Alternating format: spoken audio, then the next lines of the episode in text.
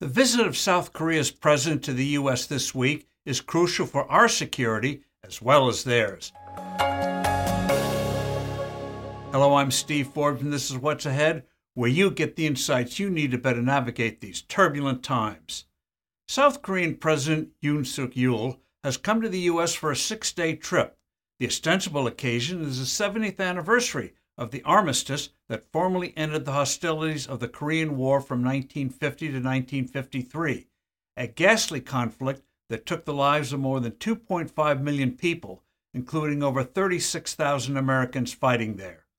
But Yoon is here to tackle big burning issues between the two countries, and hopefully the Biden administration will respond with the substance necessary for this critical ally. When North Korea invaded the South in June 1950, the U.S. quickly decided, under the banner of the UN, to intervene in the war. Washington rapidly realized that saving South Korea was essential for the security of Japan and preventing communist domination of the Pacific region. To deter another North Korean attack after the 1953 armistice, the U.S. has maintained a permanent army there. Such an attack would automatically mean war with the U.S. Since the war, South Korea dramatically transformed itself from just about the poorest place on earth to a mighty, high tech industrial power with a per capita income higher than a number of European nations such as Spain and the Czech Republic. Our alliance with Seoul has become more important than it has been in over half a century.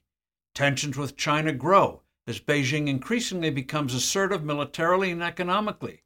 North Korea's nuclear program is growing rapidly, as is its ability to deliver nukes on its missiles to more and more parts of the U.S. Moreover, the U.S. needs South Korea to sell offensive weapons to Ukraine. A Putin defeat would help deter aggressive designs from Beijing and Pyongyang. What to do?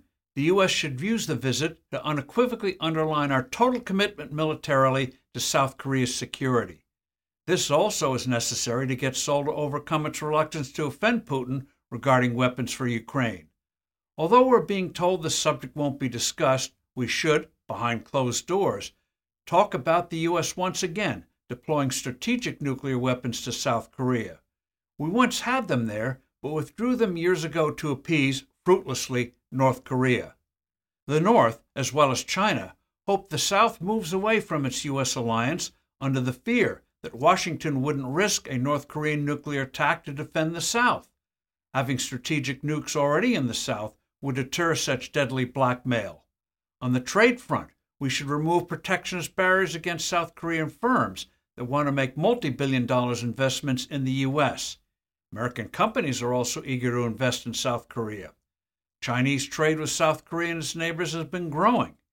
Deepening our trade and investment ties with Seoul would be win win economically and geopolitically. Overall, this visit is critical, and we should make the most of it positively. I'm Steve Forbes. Thanks for listening. Do send in your comments and suggestions. I look forward to being with you soon again.